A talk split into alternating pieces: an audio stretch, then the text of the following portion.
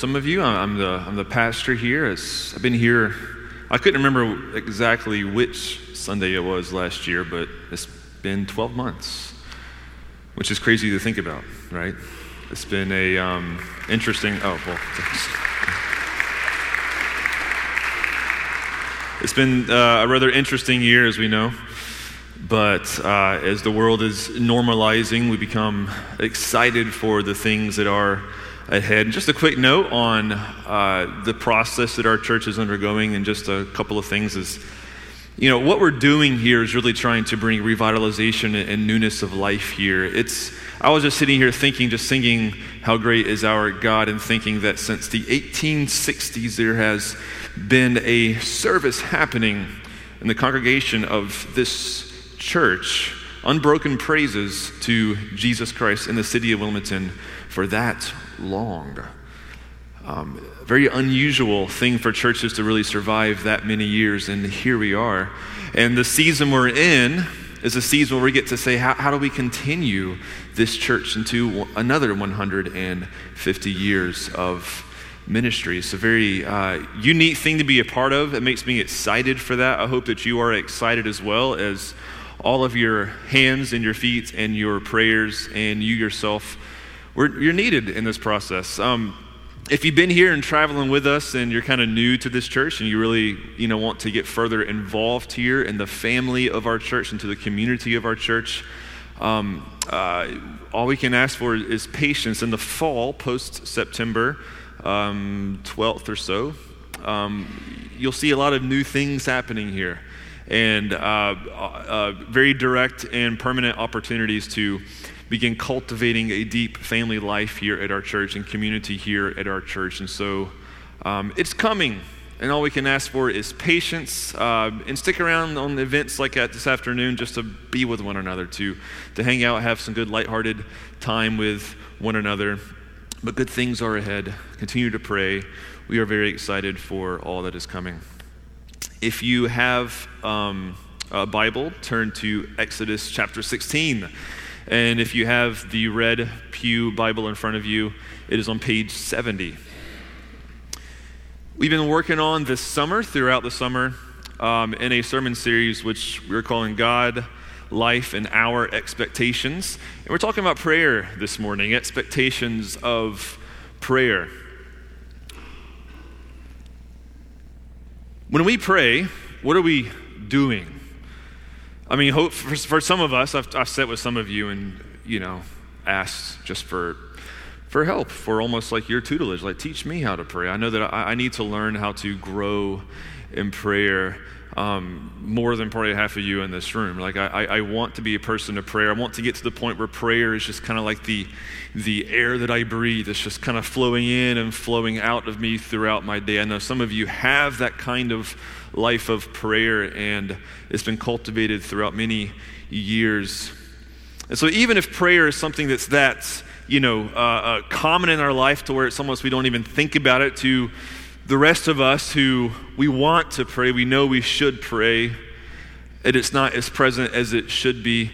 Or for maybe some of those who, you know, aren't yet Christians, but are kind of, you know, uh, I, well, for example, you know, um, whenever I ask, you know, people, a, a, family, a person I meet who, you know, they don't find themselves in a pew on Sundays, and, and they're sharing something with me, and um, it usually comes, yeah, I don't, I don't, like to tell people I'm a pastor initially because some people, they get really weirded out and they don't know how to respond and they get all, you know, weird and standoffish and I'm just like, ah, you know, it can be frustrating. But usually people, you know, eventually they start warming up and then they think that like I'm the priest and they start confessing their sins or something like immediately. And so they start going into like all their, you know, things and problems or whatever it might be. And I was like, well, I would love to pray for you. And I, I, I never am denied that. I don't care if it's the most skeptical of people or not. I've never once been told, like, oh, no, no, don't pray for me. At minimum, it's always like, ah, wouldn't hurt, right? And that's kind of a general posture. I was looking and scouring news articles just with the word prayer, you know, just seeing where does prayer pop up in our in our culture. It usually pops up in our culture with like an Indiana Jones moment, all right? Uh, you know, the um, the Last Crusade, right? Am I blanking on my Indiana Jones movie titles. This is crazy. Um, yeah, the third one and the last, yeah, the last crusade. You know, it's famous. He's went through the trials, you know, and the early trials at the end of the movie, he's, you know, dodging the, the blade thing and he's stepping on the right, you know, he's working his way through and it's great. But he gets to a point you know, this famous leap of faith where he looks in front of him and he's trying to get to the Holy Grail and there's this big abyss. And he realizes, he's like, I, I can't do this one right? He listen to this little book, and it has somebody, you know, walking across the abyss. And he's forced to say, My effort, I, I can't do this on my own. I have to have faith. And I think that our culture, it embraces prayer when it gets into, you know, national catastrophes or hurricanes or, you know, I saw one article about a, a girl in a, in a, community that was born with a very extremely rare form of cancer as a child. And, and when our society is brought to those brinks, they say, I don't, I don't know what else but aside from some kind of supernatural miracle, now we're going to pray, right? Um, and that's where we, but we pray ultimately, whether you're a Christian who prays all the time or somebody like in our society says there's nothing, there's no other options left. We just got to pray now for a miracle. We pray because we need help. I don't care who you are, eventually you will realize that you are a human being just like the rest of us. Whether you're the leader of nations or, you know, a three year old inside of a bed, all of us need help. We are not sufficient in ourselves. And sooner or later, we come to that realization and we have to, we, we, we say, we need help. We need help. But when we pray, we often pray with an expectation of what we're praying for. If you're sick, you're praying with an expectation to be healed. If you're in a tight circumstance in life, you're praying for an expectation to somehow be delivered from that. And I think we all can relate if we've prayed those kind of, you know, um, foxhole prayers to just long, just repetitive prayers for the same thing over and over. And we've all experienced what feels like can be a silence from God. It says, like, are, are you hearing me, God? Like, there's a lot of scripture that says that you do hear, that you've responded in all these amazing ways in maybe my family's and my friend's life or in the scripture. You've done amazing things when I'm praying and I'm praying and I'm praying and I'm just getting nothing here. I mean, how many Psalms are there that have those kind of words? God, I'm, I'm, I'm reaching out to you. My hands are outstretched. My, my bed is covered with my tears, and yet I feel that you have forsaken me. I want to argue this morning could it be that God does respond to our prayers, but we're missing it. Because we often bring our own expectations to prayer, and then when He does respond, we, all we can say is, I don't, I don't, I don't know what's, I don't see Him working. Where is He? But He's saying, I, I'm, I'm right here in front of you. But you don't see me. I'm going to look at a story in Israel's life when that was the case. And we're ultimately going to look at how Jesus brings um, the ultimate uh, culmination of our search and prayer to where we have a, a true and steady foundation of prayer for the rest of our days to always be praying with hope and with confidence. And we're going to work our way there. But first, Exodus chapter 16. A little, before I read this, a little setup here.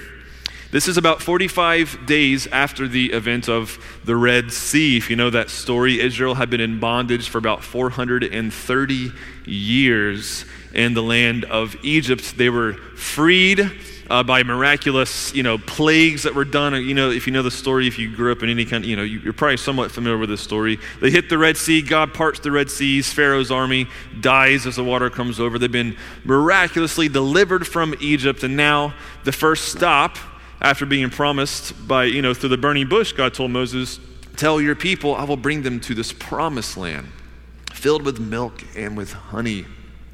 But the first stop after the deliverance of the Red Sea is the wilderness. Now, when you think of wilderness, as I read this story, uh, I've had the privilege of walking in this wilderness. It's not like, you know, for when I was a kid, I used to read these stories and think wilderness was like a forest, you know, like the wilderness. This is a, a desert like cracked ground okay? When like you see cracks everywhere, there's maybe a little stringy bush over here and just rocky brown mountains all around you. There's the only, you know, life you see is just these really lame greenery and bushes. It's thorny and there's there's nothing here. It's not a place you want to get stuck in for very long. All right? And this is the first place that they are brought to after being delivered and promised that they're being brought to a land flowing with milk and honey and they're standing in a desert. And it's now day 45 in the desert. God provided water, Exodus 15, can read that story. But where's the food? Let's read this together. This is the word of the Lord, beginning in verse 1, chapter 16. The whole Israelite community set out from Elim and came to the desert of Sin, which is between Elim and Sinai, on the 15th day of the second month after they had come out of Egypt. In the desert, the whole community grumbled against Moses and Aaron. The Israelites said to them, If only we had died by the Lord's hand in Egypt. There we sat around pots of meat and ate all the food we wanted, but you have brought us out into this desert to starve the entire assembly to death. The word prayer is not here, right? And we cannot justify their grumbling. Okay, we know it's sinful. But God, it was we're going to see, God heard them. Even in their complaining, they are reaching out to God. They're against God, as we'll see, but they're still reaching out to God. And God hears them immediately. Listen to the next verse here. Okay, they're grumbling, they're complaining. It's not justified, but this is the gracious mercy of our Lord that even when we complain in an unrighteous manner to God, and He's like, You, you just really, like, I just delivered you from Egypt, I just got you through a Red Sea, uh, split the waters, you walked on dry ground. I literally just turned bitter water into sweet water in a miraculous manner, just like yesterday, or however, a few days, you know, before this. And here you are, once again, complaining and he's like, I'm, I'm going to respond, though, because I am gracious and I love you. And this is what he says in the very next verses. And the Lord said to Moses, I will rain down bread from heaven for you.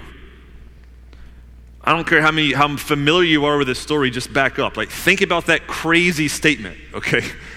Bread's to fall from the sky.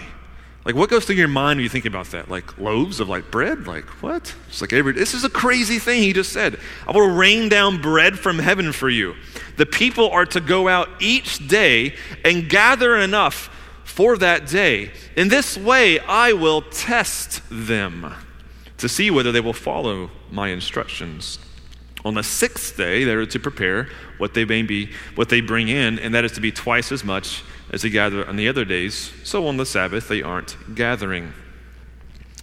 So God hears their prayer and He says, I want to answer their prayer, but I really know their true need. Their true need isn't so much only food, they, they're missing me. They're missing the God who just saved them from all of their bondage after century after century, and they're still missing me. I need to put them in the place here before I bring them to the land of milk and honey to where they truly know who I am. I'm going to test them to see if they trust me or not. I will give you bread from heaven, says the Lord, but just enough for every day. Not too much, just enough for every day you know, uh, in, in, America, often, you know, like last night we were at this pool party thing and there was a buffet of food and it was just never ending. And you know how those things go. You eat, you know you're full, but you're like, there's still more mac and cheese. And I mean, if I don't eat it, like what happens to the mac and cheese? You start playing through that scenario. So before you know it, there's a whole plate of mac and cheese. And then plate number three, right? And you know how that goes. We're used to, we're, we can be used to that in our country, but God is putting this people, after promising them a, lamb of, a land of milk and honey, He says, just enough food for every day. You, are you going to trust me for tomorrow? Are you going to trust me that it'll, it'll come down again tomorrow? How much do you trust me? Deuteronomy 8, verse 3 gives us insight here. He says he did this, but with a, just enough for every day, to teach Israel that mankind, that humankind cannot live by bread alone. They need something more than just bread alone. This is, this is really hard for these Israelites. These were an agricultural people. This is a day when farming was the way that you lived, right?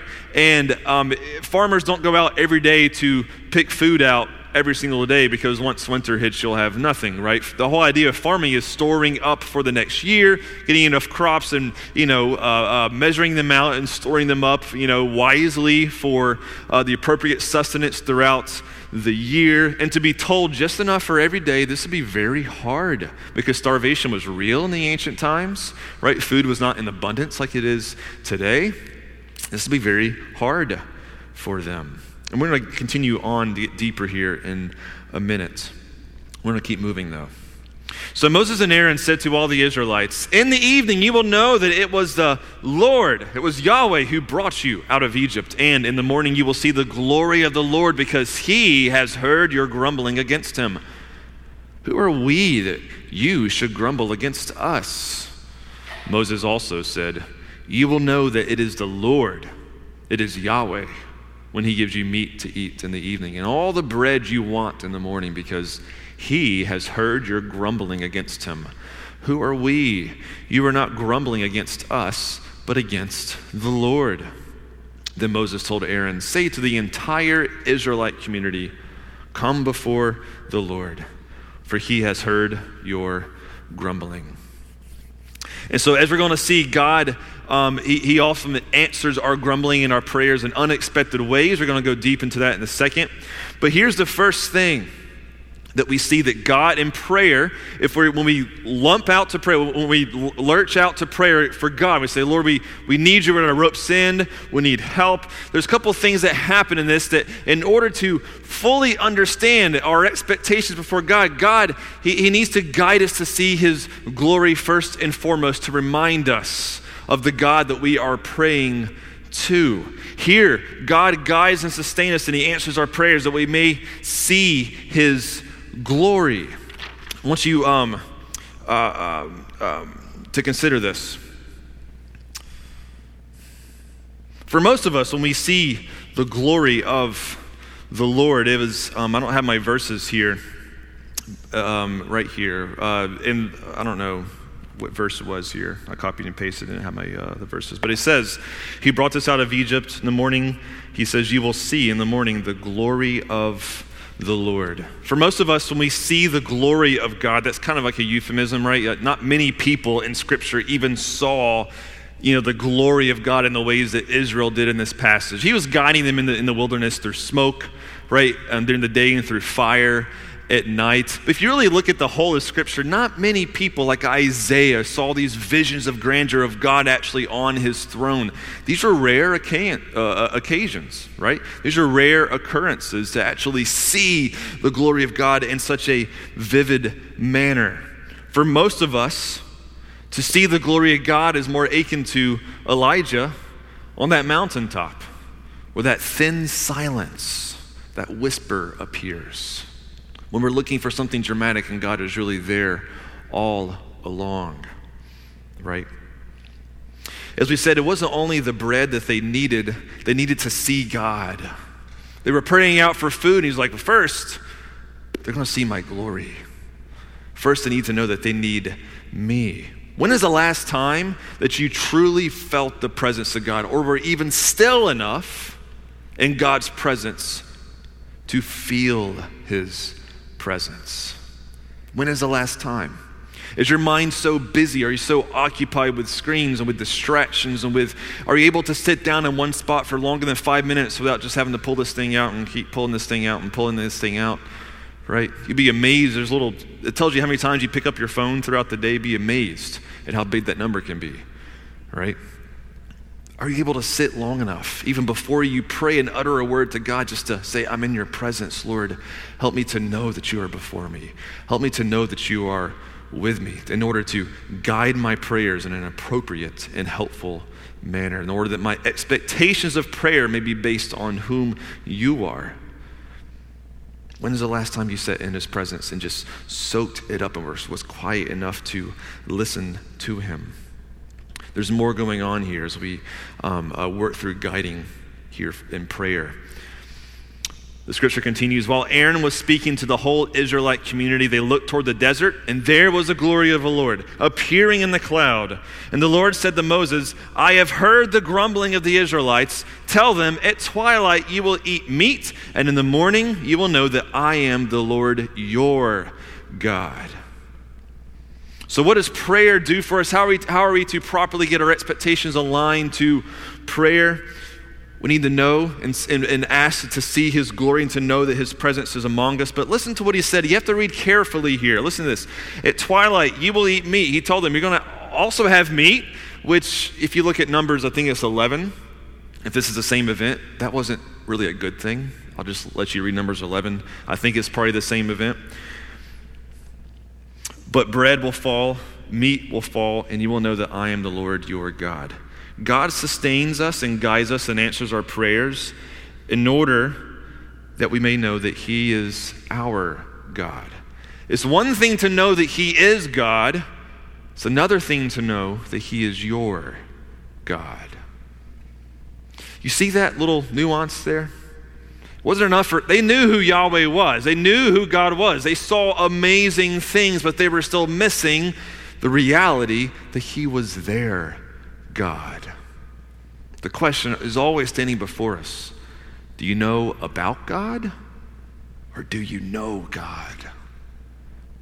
I can know a lot of things about my wife. I can know her, her favorite meal and her favorite thing to do, and how she, you know, my best way to serve her on my days off is just to take the kids out of the house and give her an empty house to do whatever she wants to do, right? I can learn all these things about my wife that is good for her, but do I know her? Or do I just know about her? If we miss this, when we go to God in prayer and He starts responding, these are the things that if we don't understand, we're going to miss how He works in our life. I want to keep working through this story. A couple of things. God is not your servant. He is not a genie in the bottle that you rub here, right? He is your God, which means that you need him more than you need bread. You can have all the bread, all of the health, all the money, and all the things in the world that we so often come to God in prayer for. Yet the greatest thing that we need is God Himself. We can have all of those things and realize it is not enough. Ecclesiastes 3 says that eternity has been placed in our hearts, and all those things will still, that we often go to God in prayer and yearning for. Even if He were to get them, it still wouldn't be enough. And God still begs the question look, are you, are you really looking after me? Are you searching after me? Or are you just searching for things that you think that you need or think that you want? Are you really looking for me? And those are the things that these, this story kind of begs for us. I'm not a fan of, of some of the, the, the theology that says that God um, wants, uh, he, he does, he, he loves to bless us, he loves to give good things to his children, right? But so often when we read those verses, we like to define what those good things are. We like to in our minds already have an understanding to say, I, I know what's good for me, so God, give me that good thing. And God is saying, Did you stop to ask for a minute, minute that maybe I have a different definition of, of good? Did you stop to maybe pause and say, Are, are, are you God? Do you remember the whole, you know, uh, uh, Genesis chapter 3 when, when I said this tree of knowledge of good and evil is not good for you? And then you were tempted to look at the fruit and say, That's good. Right? Do you come to God thinking that you know what's best for yourself and you're asking God to give that to you? And if He were to give you anything else, that it would somehow, it would, it would be not an answer prayer. The posture, rather, should be God, you know what's best, you know what's good. I'm willing for you to, to be God. I'm willing for you to work as you need to work. And this is in stark difference from the Israel we see as they wander here in the wilderness. They're missing God, and God is trying to give him them himself before he gives them this bread. They need to know that he is God. And the last thing is, once he finally responds, right, is he's working to align our hearts to a proper attitude of prayer and, and a yearning for God himself. When he does respond, he often responds in very unexpected ways. This, this kind of is a funny story, but I think we can all relate. Listen to this. The story continues. That evening, quail came up and covered the camp. It's, it's best, the best we can do with that is that this is kind of a one time event. The quail was not a continual occurrence. And in the morning, there was a layer of dew around the camp. When the dew was gone, thin flakes like frost, frosty flakes, was everywhere on the desert floor. When the Israelites saw it, they said to each other, what is this? For they did not know what it was. The Hebrew really is even simpler, just means what? That's what it, that's what it literally means. Moses said to them, This is a bread that the Lord has given you to eat.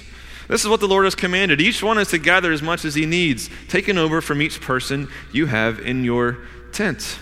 Now, God is raining down bread from heaven. When I was in college, I worked at Panera Bread. Any Panera Bread fans?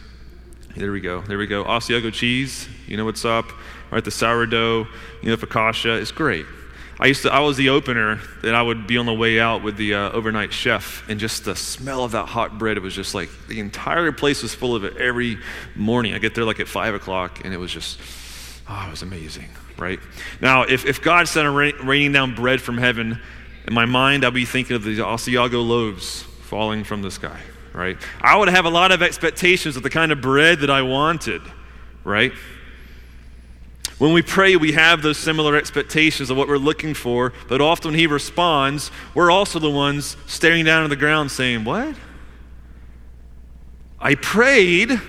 You gave me something here. You gave me a response, but I'm not recognizing what I'm looking at. This is not, I don't think this is what I prayed for, God. What is this? And there's Israel staring at the ground. And it took Moses to say that you were just complaining. This is what God gave you, right? It's not what you expected, but He gave it to you. And it's going to sustain you. Just get enough for today. Do you trust Him? It's not the sourdough rolls fresh from the oven, no, but it's bread. Do you trust Him? Are you willing to let go of your own expectations before Him and say, God, whatever you please, you know best.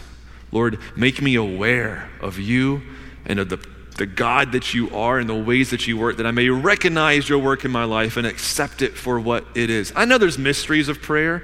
I know that when we pray, like things change. And i don't care how you know intelligent or how you want to you know systematize all of scripture to put god in these little boxes prayer always bursts those boxes apart. I believe that god in his sovereignty has destined you know everything before us. He is the sovereign god of the universe but there are plenty of times when it says in the bible god changes his mind. I don't know through prayer. Happened with moses on a couple of occasions um, in other instances and it's confusing I don't know how prayer works, but in a way, you know, it's, it's kind of comforting because I want God to be bigger than me. Like, I want God, I, I, desire Him. I surely hope that He is bigger than what my finite mind can process and understand when it comes to His work in my life. And it causes me to have an even greater faith and an even greater hope that says, Yes, I don't understand what's going on, but there's a good God who does. And I'm going to cling to the, even the mysteries of what He is doing in my life, knowing there is something good in this because He is a good God, and I have hope that He is working for my good.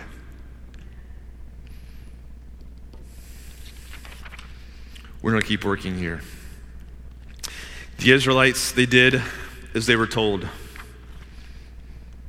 Some gathered much, some gathered little.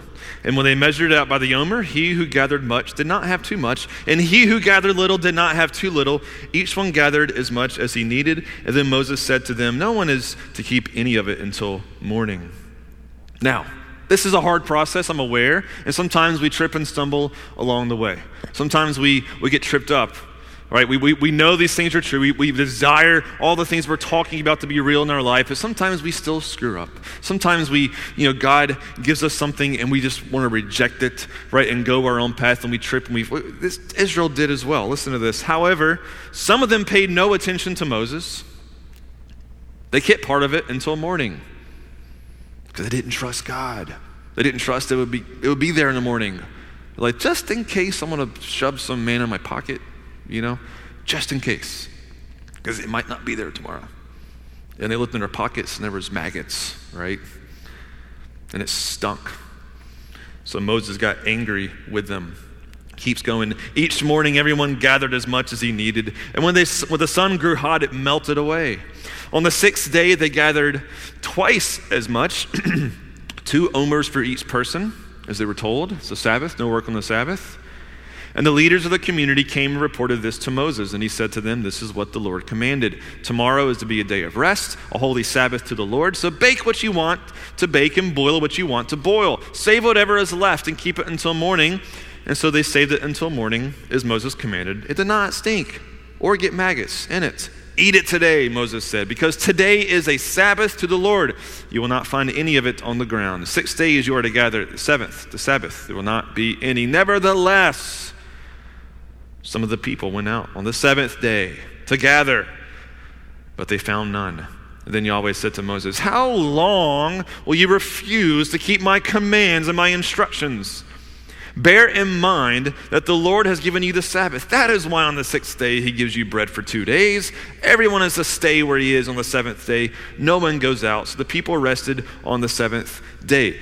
Prayer is the place where we are refined. And God's responses to us throughout the process of prayer is kind of like our furnace of sanctification as we grow to trust more and trust more on God Himself. We see Israel kind of flailing about learning this the hard way. God says, Do you trust me? There'll be bread tomorrow. I, uh, I'm just going to put some in here. It's like, oh, okay, okay, look. So on the sixth day, just get twice as much because the next day no bread's coming. You're good right? You'll be fine. And some are like, I don't know. I don't know. I get up and, is there any bread out there? And God's like, ah, oh, guys, come on. Do you know me? Do you see me? My glory is in front of you. My presence is, is with you. I've responded. I've given you bread. What, what, are you, what are you, you're missing me. Trust on me. Is that you this morning? Do you, do you see yourself in these Israelites and you see your own flailing about and God is working in your life? You're still kind of flailing. He's saying, No, no, this is just stop. Stop. Do you trust me? Is that you this morning? Maybe some of you this morning need to wrestle with God. You ever wrestled with God? Like legit just got on your knees and just you just fought it out with him? There's stories of Martin Luther during the height of the Reformation when he kind of almost accidentally set the world on fire through preaching doctrines of, of grace and the gospel, trying to restore an understanding of what the scriptures say.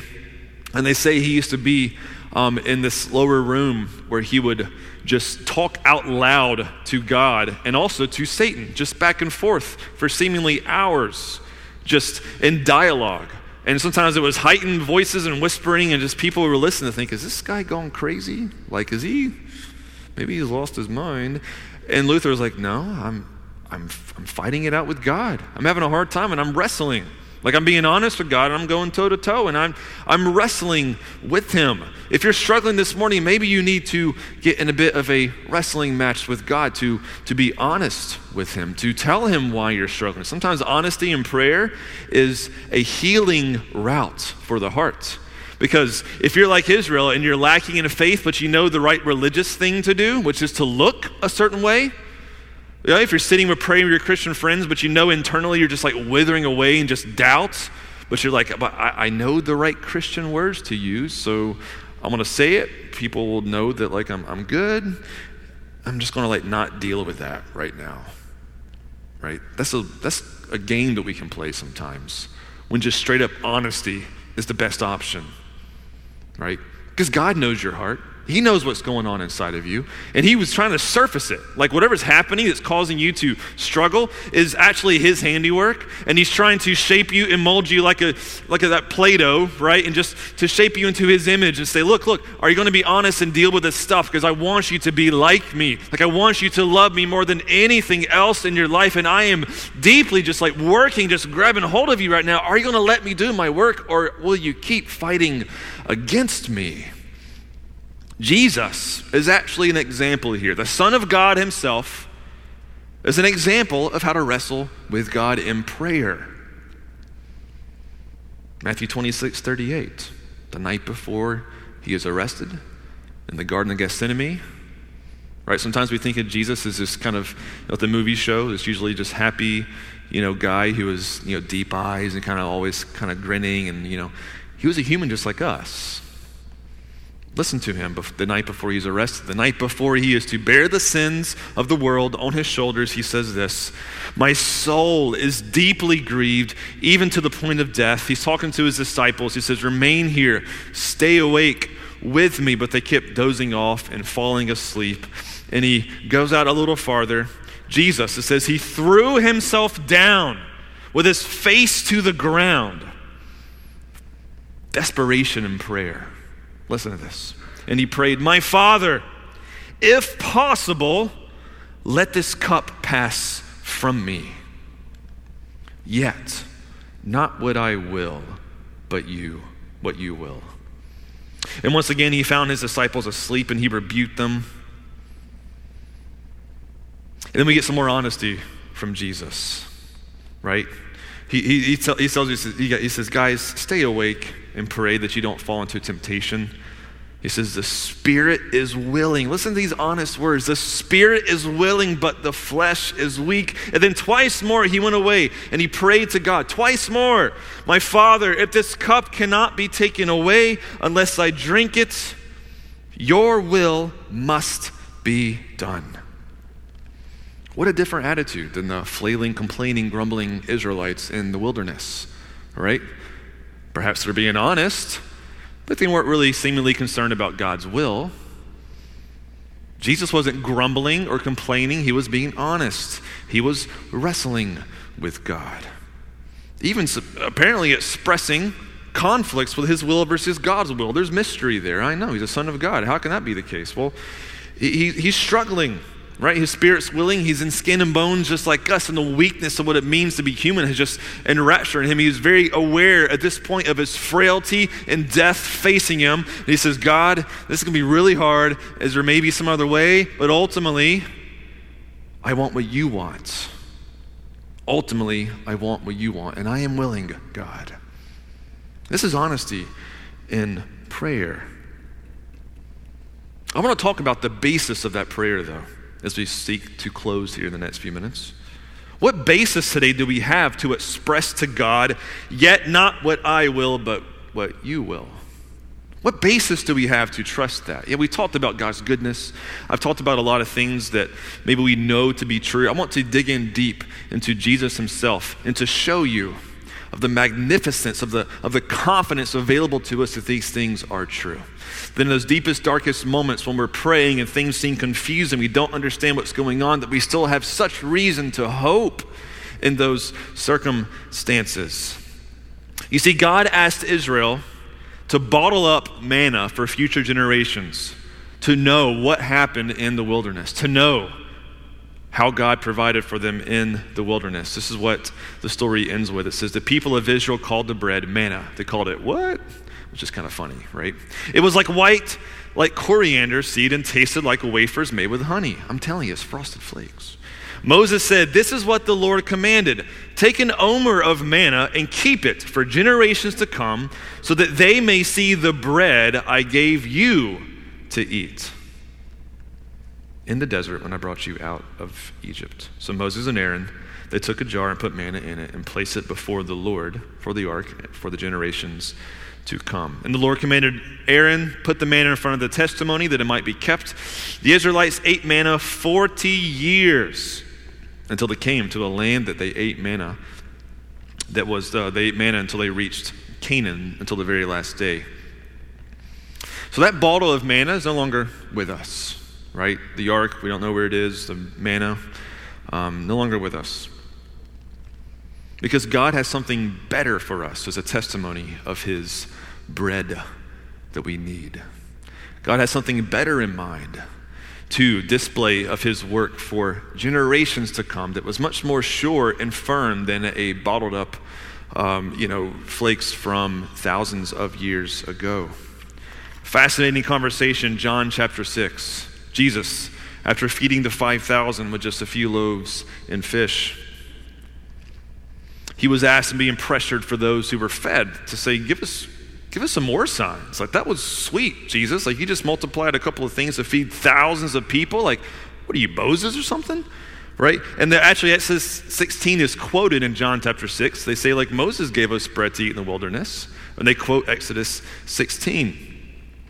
So listen, if you're dozing off, wake up. This is important part. If you have you tracked with us, this is the part you got to pay attention. Jesus told them in John chapter 6, he says this I tell you the solemn truth. It is not Moses who has given you bread from heaven. It is not Moses who has, past tense, given you the bread from heaven. And look at the tenses here, but my Father is. There's a present work happening. My Father is giving you the true bread from heaven. For the bread of God is the one who comes down from heaven and gives life to the world. So they said to him, Sir, give us this bread all the time. What a, a, great response, right? Like they come seeming kind of wanting to fight with Jesus, and he says, No, my Father's working. He wants to give you bread right now, the bread of life. He wants to offer it even to the world. And they say, Can we have that not just now, but always? Jesus? You see, Jesus claimed that for his audience, that God thousands of years ago, right, or thousands of years after Moses, after the Exodus event, that he was giving better bread than the manna. They asked for that bread all the time. And Jesus said to them, He says, I am the bread of life. The one who comes to me will never go hungry. The one who believes in me will never be thirsty. But I told you that you have seen me and you still do not believe me we have to understand this morning that on the resurrection event, we were praying back in the chapel. I was just reminded of this this morning. The resurrection event, it summons us every Sunday morning. I asked my kids, why don't we go to church on Wednesday morning or Thursday morning? And my kids know the answer. They say, because Jesus rose from the dead on Sunday morning. It summons us because on that morning, on that resurrection event, God was vindicated. He showed us, He says, all the things that I have said to you, they're real, they're true, because I just conquered death. I am alive and alive forevermore. If you have any doubts about me, I walked out of a grave. No human being walks out of a grave. Only God can walk out of a grave. The yearnings of your heart will only be satisfied in Christ. The hungers of your heart that you, in prayer, that you're seeking help and longing just for God to, it, it can only be satisfied in Christ. The thirsty longings of your soul can only be satisfied in Christ. And even through our grumbling and our complaining and in our doubts because of the life and death and resurrection of Jesus and his present work of the Holy Spirit in this world and throughout history, Paul can say these amazing words in 1 Corinthians 10 verses 20 through 22. Listen to this. He says, For all the promises of God find their yes in Jesus. Can you guys say that with me? For all the promises of God, I can't hear you. For all the promises of God find their in Jesus. Amen. Amen. You guys are awake after all. That is why it is through him that we utter our amen to God for his glory.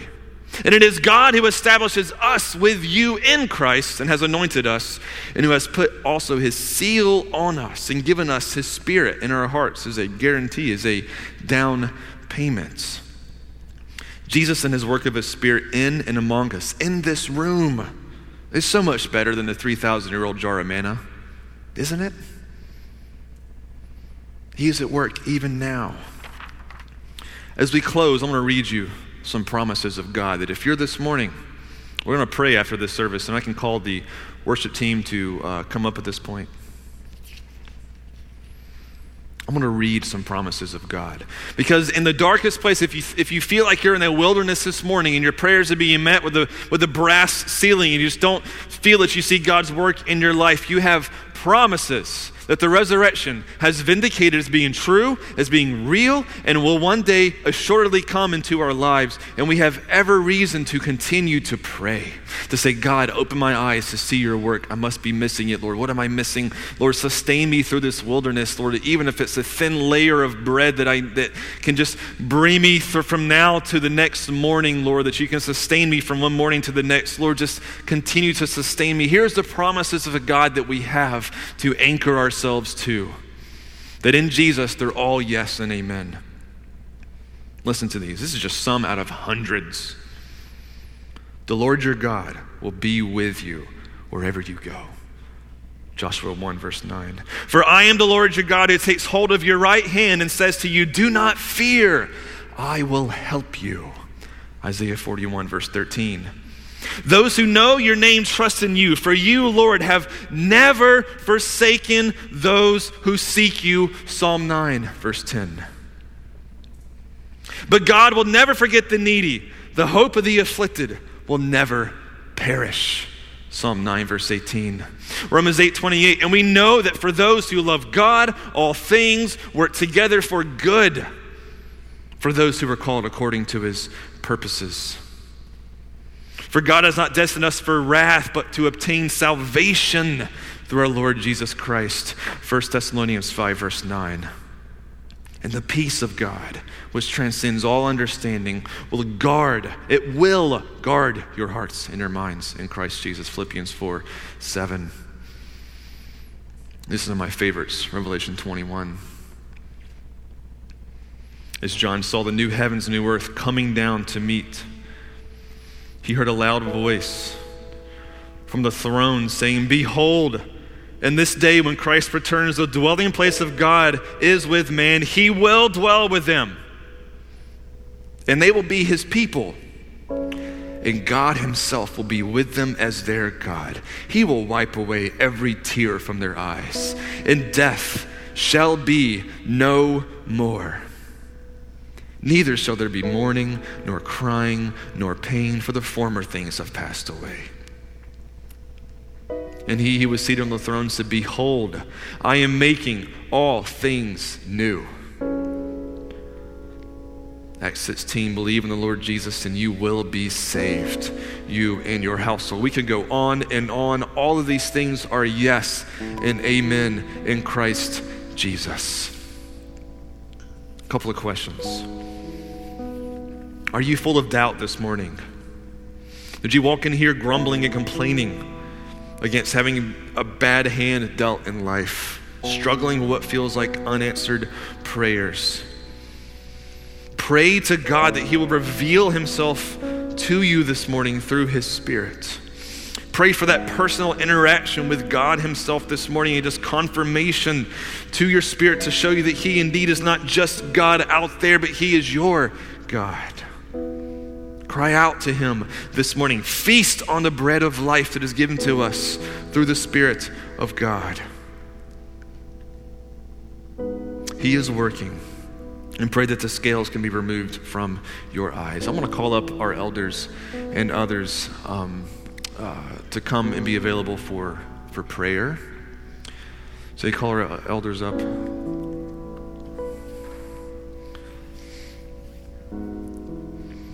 If you need prayer this morning, would you please grab the person next to you? Grab one of the elders up front. If this is you this morning, don't leave until you face these things.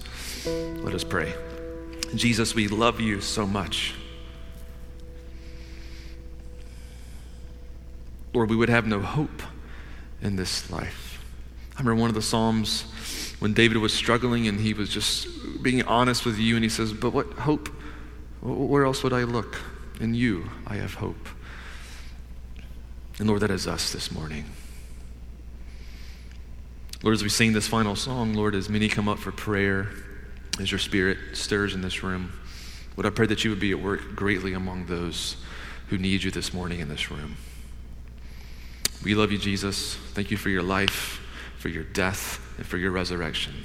What has saved us and given us hope every day. We pray this in your name, Jesus. Amen.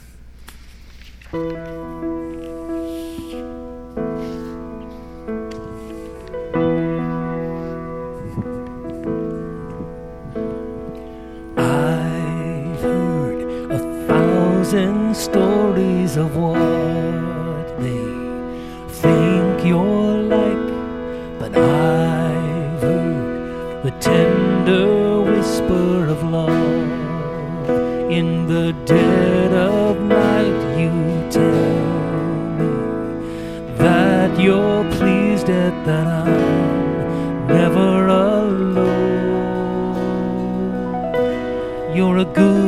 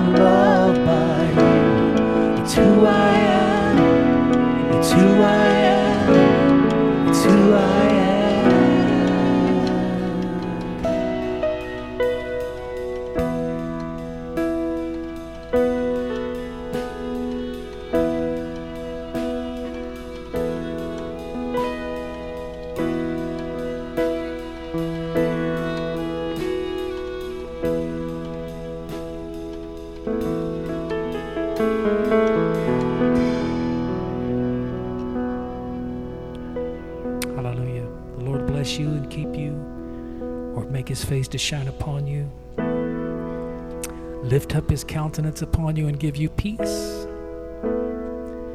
In Jesus' name.